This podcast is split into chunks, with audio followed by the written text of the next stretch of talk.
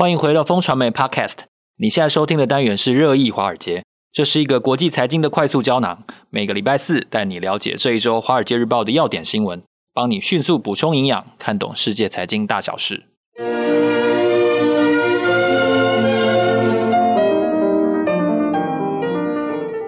各位听众朋友，大家好，今天是二零二三年一月二十六号，也是大年初五。好，不要再睡太晚了哈，赶快来听我们的节目。本集新春特别节目呢，我们要来跟大家谈一些比较不一样的话题。哦，宅在家里，如果你没有去亲戚朋友家走春的话呢，其实我觉得读一本好书是最好的选择啊。我都忘记自我介绍了哈，我是风传媒的财经中心副总编辑周启源。我坐在我身边的呢是我们的好朋友之杰哥。嗨，大家好。哦，我们两个呢今天要一个人推荐听众朋友一本我们觉得在过年期间非常值得阅读的好书。志杰哥，你要不要先来介绍一下你手上的书？啊，我手上的书很简单，就是我常常放在我床旁边的书。当我这个犹豫，特别是在投资上面不知道怎么做的时候，我就会把它翻来看。那就是一个投机者的告白，我们的这个德国投资大师科斯托兰尼的大作。那我非常推荐大家能够利用一些时间来看这本书。你觉得？你觉得这本书哦？我们我们我们先来聊一下这本书。就是我知道这本书它卖的非常好，对。然后它有很多的经典，其实经常被比如说老谢啊，被其他的投资财经界的前辈给引述。我印象最深的就是说有两个部分了哈。第一个部分就是这个投机者他是靠这个赚钱的五十一百分之五十一。哦，跟这个赔钱的四十九中间差的这个百分之二来过生活，那很多人其实都都不觉得是胜算跟跟落败是差差这么近的，很多人都觉得说我赚钱的机会是可能六十七十，输的输的机会只有三十四十。那除了这个之外，你有没有比较印象深的部分？对，其实科斯托尼这个人呢，大家知道他其实投资生涯做了八十年。他十三岁的时候就赚进人生第一笔投投机财了。他乐于或是骄傲的称自己是投机家，这个是在投资界里面其实蛮难得的状况了。他其实三十岁大概就有有拥有这个百万美金的这个资产了。其实那时候他虽然这个他在这个两千年左右过世，可是呢，他在他小时候其实。百万美金已经是非常可观的收入了，特别是他非常引以为傲，是他是一个个人投资家，也就是说，是我们俗称的散户啦。大家听到科斯托兰尼呢，通常在台湾都会讲他两个概念，第一个呢就是鸡蛋啊、大家觉得哎，科斯托兰尼鸡蛋可以预测呢整个景气循环啊、他觉得这个啊，我们整体的循环可以根据鸡蛋。分成了大概六到八个阶段哦，你在哪一个阶段进场或出场，其实是决定你这个啊胜负最重要的关键。第二个，我们常常听到的譬喻呢，就是老人跟狗嘛，哦，他就觉得诶，其实这个呃市场就像狗，它会来回这样跑来跑去，可它终究会回到老人的身边哦。这个是我们听到两个最平常的譬喻。可是呢，今天既然是新春节目呢，哦，就要讲一个。不一样的东西，其实也在他书里面了。大家如果跟我一样呢，手上有科斯托兰尼的一个投机者告白第一版的书的时候呢，你可以翻到一百三十一页，然 后就在他这个科斯托兰尼鸡蛋大概前两页左右，他有一个公式。他说他这个八十年的投资生涯呢，其实就靠这个公式公式呢，所以赚进亿万家产。那个公式呢，叫做二乘二等于五减一。啊、哦，大家听到这个公式可能会诶，为什么二乘二不是等于四吗？为什么二乘二？对啊，这这五共跟他五共。哎呀，为什么二乘二会等于五减一啊？他科斯托兰就跟我们讲，这个才是证券市场的常态。为什么呢？就算你预测的事情最后都会发生应验，其实它都不是直接就这个发生你要求的状况。这个二乘二等于四是最后的结果。不过呢，我们不是直接得到这个结果，而是绕了一圈哦。这个感觉就像是老人与狗一样，其实那个狗呢，终究会回到这个主人的身边。可是呢，它一定会来来回回乱跑一下。那这个言外之意是什么呢？哦，科斯突然已经大声的就告诉我们说，其实啊，他八十年的功力只有一句话跟大家分享，就是证券交易所里面赚的钱呢，不是靠头脑，而是靠忍耐。哦，他认为耐心也许是证券交易市场里面最重要的东西，但可是为什么九成人都会失败？因为大家都缺乏耐心，是最常见的错误。谁缺乏耐心，就不要靠近资本市场。这个是科斯托兰尼大师跟我们最重要的教诲。那我刚刚跟大家讲说，这个呢，也是我放在案头上面的书嘛。哦，那我当有迷惑的时候，就会拿出来看。特别是呢，大家知道最近阿里巴巴涨势很凶嘛。哈，那可是之前有一个这个最著名的投资人叫 Charlie Munger 哈，蒙格，他也是巴菲特的。好友哈，兼这个合伙人，那他在这个阿里呢，大概在一百块左右的时候就把它卖掉了啊。那可是呢，这个经过了风风雨雨，这个大概大半年的风风雨雨，哎，阿里巴巴的股价又重回到我看到过年前的这个收盘价，大概是一百一十五块左右。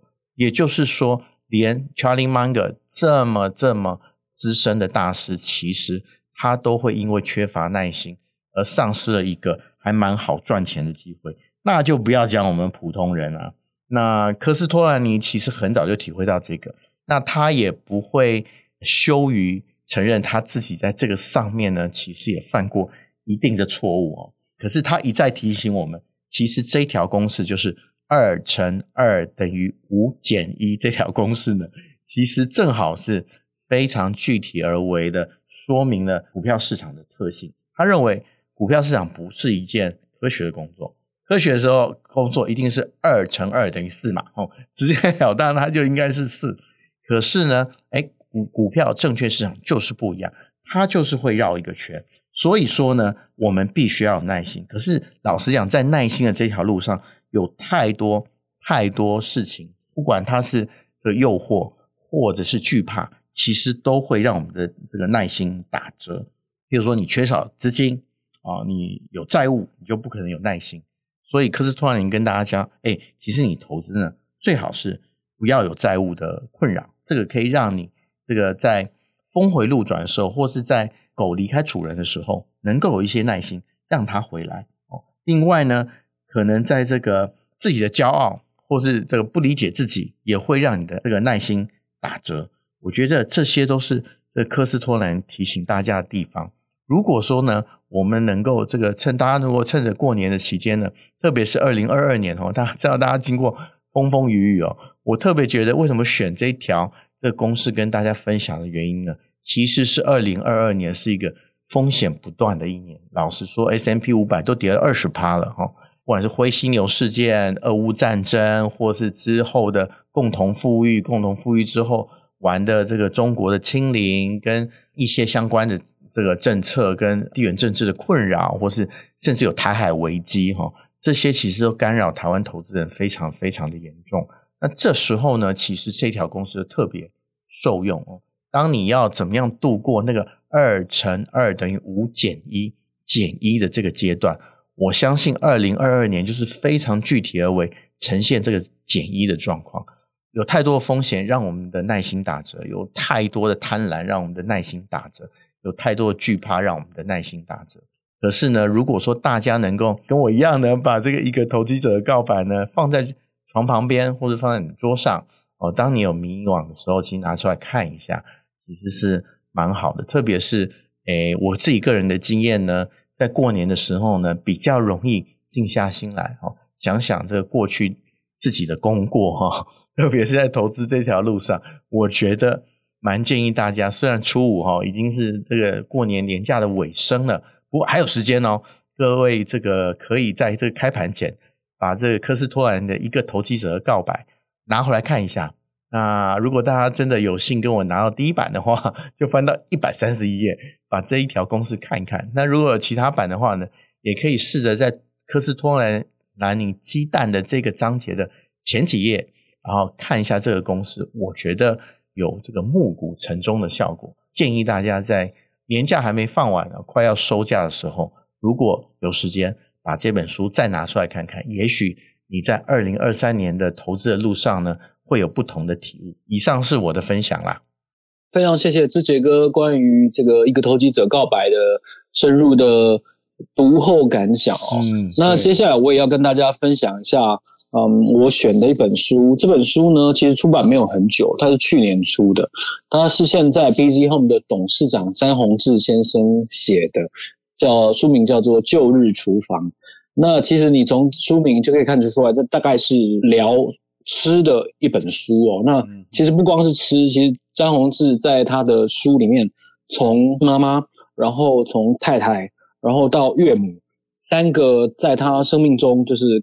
给他煮过最多餐吃东西的这个这个女性的的回忆的故事去，去去描绘出她在过去这六十多年当中人生的一些回忆哦。我觉得其实过年的时候看是蛮有意思的，因为其实我觉得里面有一些段落哦，就是小孩子在在过年的时候很怕吃那种煮回回锅加热很多次的那种对菜色，你知道吗？比如说像是那种挂菜鸡汤，然后。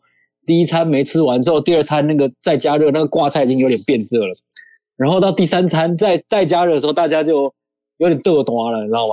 嗯，那这个这个情况，其实我相信许多人的家里大概都曾经有过了哈。那这个张宏志先生，他的太太是大家都知道嘛？是王轩王宣一女士。那王宣一女士在几年前曾经在旅行的时候，因为心脏病突然发作，然后就就过世了，所以。詹宏志先生把他的这个爱妻的许多的菜色拿来复刻，然后重新用自己的一个男性的手法跟理解去煮给他生前的很多的好朋友吃，我觉得是一个非常非常动人的一个场景哦。那就像是他的儿子在在读完之后的感觉，就是我我觉得这本书的感情非常的饱满哦。那我我没有要跟大家探讨这个文学哦，但是。大家在过年的时候一定没事，就是一直吃一直吃嘛，哈。那其实你在看这本书的时候，我觉得不免会回想到，就是说，哎，你你这辈子喜欢吃跟什么不喜欢吃，大多数都是你在小小的时候所遗留下来、奠定下来的一些习惯。那这个习惯呢，可能你家是一九四九年以后来台湾的外省人，哦，你可能家里面食吃的比较多一点。如果你是江浙人的话，可能你这个。这个一些河鲜或者是海鲜的处理的手法，哎，会比较熟悉哦。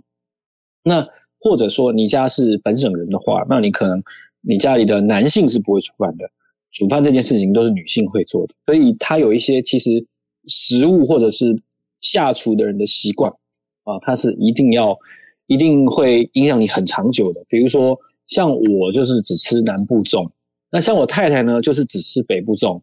哦，为什么？因为我从小是生长在屏东，虽然我是外省人。哦，我不知道，我不知道志杰哥有没有类似这样子的从小遗留下来的食物的记忆。真的，其实我也要推荐一本书。老实讲，这个过年时候，餐桌其实是大家回忆最多的时候。那我其实，在过年的时候也会看一个，这个我不知道大家虽然是这两千年的书哦，一个叫《饮膳杂记》，那个是林文月老师写的，那也是透过。食材跟这个宴席，他其实每一个家宴他都有把这个菜单留下来，他怎么一道一道做出来，然后在这个杯酒交黄之间呢，然后留下的那个感情，然后放到这个做菜里面去。我觉得这个林文月老师《饮膳杂记》也非常建议大家看哦，它里面有非常多他的拿手菜，比如清炒虾仁啊，然后芋泥这么简单的东西，其实。都有深厚的家庭的感情在那边，然后香酥鸭呀，然后甚至刚刚讲的台湾肉粽哦。其实林文月老师，大家知道林文月他们是这个台北的望族，然后其实对连战的表姐，对，从小他们就在上海长大，所以他其实取得了这个台湾跟中国这个饮食文化的精华。所以林文月老师呢，他的饮膳杂记。是我每个过年哦都会来看一下。我知道这个像奇缘跟我呢，我们都是喜欢做菜的人。其实我自己也也这个仿照林文月老师的做法，其实做了这个清炒虾仁。哦，他告诉我们说，你的虾仁一定要把它的水分吸干，然后最好放冰箱放一两天，然后再拿出来炒。然后这时候油都拌好了，佐料也拌好了，其实哎过一下油就非常好吃。这个清炒虾仁其实留了他非常多童年的记忆，跟后来不管在文学或是在这个人情交往上面的非常深刻的记忆。我觉得透过饮食，确实是可以让我们这个啊回忆呢、记忆呢、画面呢，这个非常鲜活的呈现出来。所以我非常喜欢看类似的东西。那张宏志老师的书呢，其实我也非常喜欢看，特别是我们喜欢做菜的人，我看到这本书呢，就会这个不由得把它这个一下全部读完。特别是在过年的时候呢，跟家人在一起的时候，特别。啊，拿出来回味，我相信这奇缘的状况，他会喜欢这 类的书，应该也是一样的状况吧？对，而且因为张宏志先生他其实去过旅行非常多的地方，所以在这本书里面，他有探讨过很多呃在旅行当中吃过的好吃的东西。因为他本身爱吃，然后太太会煮，所以他就交往了非常多各国，比如说香港、马来西亚很会吃的那些朋友，比如说香港的菜篮。嗯哦，然后他里面有提到啊，比如说去马来西亚的一些郊区是怎么样吃到不一样的肉骨茶哦。那肉骨茶，他甚至还探讨出哦，因为马骨茶这个这个它不是茶嘛，实际上是排骨汤。对，所以他还考据出说这个肉骨茶它到底当初是怎么从这种福建话的呃这个解读去发展出这个汉字啊，然后到底这个。南派跟北派的肉骨茶，一种是黑汤，一种是清汤，对，到底有什么不一样？嗯，哦，然后东京的炸猪排有什么有什么非常嗯不同的地方？然后他还去过，比如说摩洛哥啊，哦，这是这是这个四祖王踢很好的，就是就是就是这边嘛，哈。然后他在南美洲的时候旅行的时候，有吃过很好吃的那种，有点像是生鱼片的 ceviche 哦，然后摩洛哥的羊头肉，嗯，然后。日日本的这个螃蟹，然后韩国的篇幅其实也很多。韩国篇幅，比如说包括蔬杂菜拌饭，然后有那个牛肉汤，然后还有鳕鱼干解酒汤。哦，这个都是他在呃历年的旅程当中，可能带着孩子，或者是跟太太两个人，或者是跟亲友一起去旅行的一些收获。那虽然说可能你现在因为疫情，或者是还不习惯，所以你没有出国玩。但是你在这本书当中，其实我刚才提到的那些环绕世界的各地的美食，然后试着去复刻它的这个过程，我觉得都有很大的一个趣味在。真的。所以除了除了投资理财之外，我觉得也给大家一个很有趣的一个参考，就是阅读可以带你去到很远的地方。对，而且对，那是很重要的一件事。对，你讲到肉骨茶哈，那天我才跟一个朋友，他们一个是马来西亚人，一个是新新加坡人在辩论。因为大家知道新加坡的肉骨茶是白的嘛，然后马来西亚的是黑的。然后马来西亚人说新加坡人，你们肉骨茶根本就是这个胡椒做出来的。然后白白的新加坡人就点评马来西亚肉骨茶说，你们的马来西亚肉骨茶根本都是中药哦。可是呢，我觉得喝到好吃的，诶，两个我都蛮喜欢的。喝到好吃的其实各有擅长，大家做法不同，其实饮食反映的是后面的文化啦哈。老实讲，家宴或国宴其实反映的是后面的大家的这个家庭背景哦，跟这个呃很重要的家风。我觉得这个饮食确实是一个非常非常好的这个文化传承啊，或是文化的展现。我觉得在过年的时候特别特别适合来看一看。对，所以除了感谢大家的收听，要。邀请大家下个礼拜四早上八点钟继续收听下一集的节目，来解读重点的全球要闻之外呢，我们也要放送哦。如果你喜欢我们两位今天分享的书的话呢，如果你透过节目资讯栏当中的连结成功订阅风传媒与华尔街日报的 VVIP 的话呢，你就可以免费获得我们今天介绍的两本好书，是不是非常的优惠呢？你的这个活动呢，限时只有七天。欢迎你跟我们一起掌握国际财经的脉动，祝你兔年财运大亨通，发大财！恭喜大家，新年快乐！拜拜，拜拜，